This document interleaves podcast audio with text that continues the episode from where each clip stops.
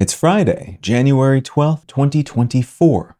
Let's talk about the news. From Reuters, deadly winter storm causes power outages and disrupts travel across US. A period of unseasonable heat across North America has ended with the arrival of a cascade of winter storms powered by a polar vortex that have already killed several people and blanketed the US in all sorts of advisories, watches, and warnings related to tornadoes, destructive wind gusts, frigid temperatures, and high levels of rain and snow precipitation. Some version of this happens most years, but the flip from warm and balmy to shatteringly cold and icy is not usually this sudden, and the scope and destructiveness of these weather systems seems to be getting worse by the year. Folks in the impacted areas are being warned about travel delays and cancellations, power outages, and overall dangerous conditions for the next week or so.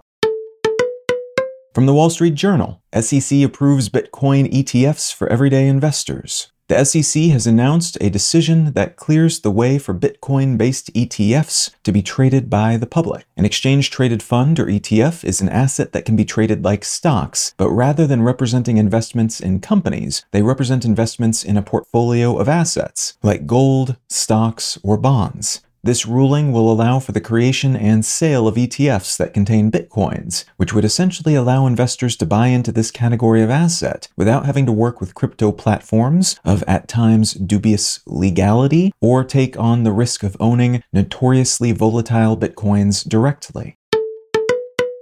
And from the Washington Post, South Africa presents genocide case against Israel at UN's top court. A representative from South Africa presented arguments to the International Court of Justice yesterday, accusing Israel of committing genocide against Palestinians in Gaza. Israel denies the allegations, and its allies, like the US, have backed those denials. But the South African government seems to be presenting this case in part to force a pause in the fighting that effort backed by several other governments, though it could also lead to a formal demand by the International Court of Justice that Israel stop its invasion and bombardment of the region, which would then give those who oppose Israel's actions in Gaza more leverage for future efforts to end the conflict.